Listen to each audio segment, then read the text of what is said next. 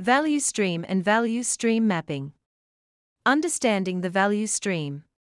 Before we explore the intricacies of value stream mapping, it's essential to grasp the concept of a value stream.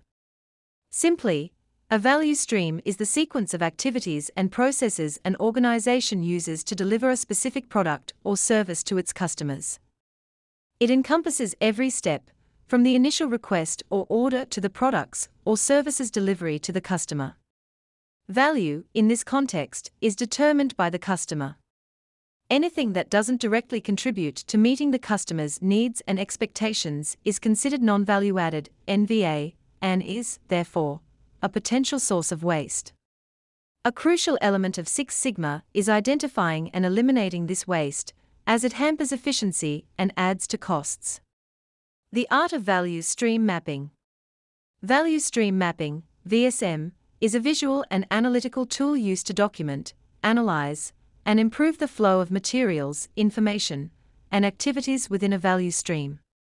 Essentially, VSM is a graphical representation of the end to end processes, helping organizations understand how work is currently being done and identifying areas where improvements can be made. Key components of a value stream map include Process steps, these are represented as symbols or boxes, illustrating specific actions or activities in the value stream. Information flow. Arrows depict the flow of information and communication between different steps.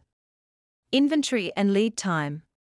Quantities of materials or work in progress at each step and the time it takes for a product or service to move from one end of the value stream to the other. Value added and non value added activities. These are differentiated to help identify waste within the process. Key metrics Information on cycle time, process time, and other relevant metrics to evaluate the efficiency of the value stream. Current state versus future state map. The current state map represents the existing process, while the future state map outlines the ideal or improved process after Six Sigma interventions. To learn more about value streams, visit the Six Sigma Resource Center from the Management and Strategy Institute. The link is in the audio description on Spotify.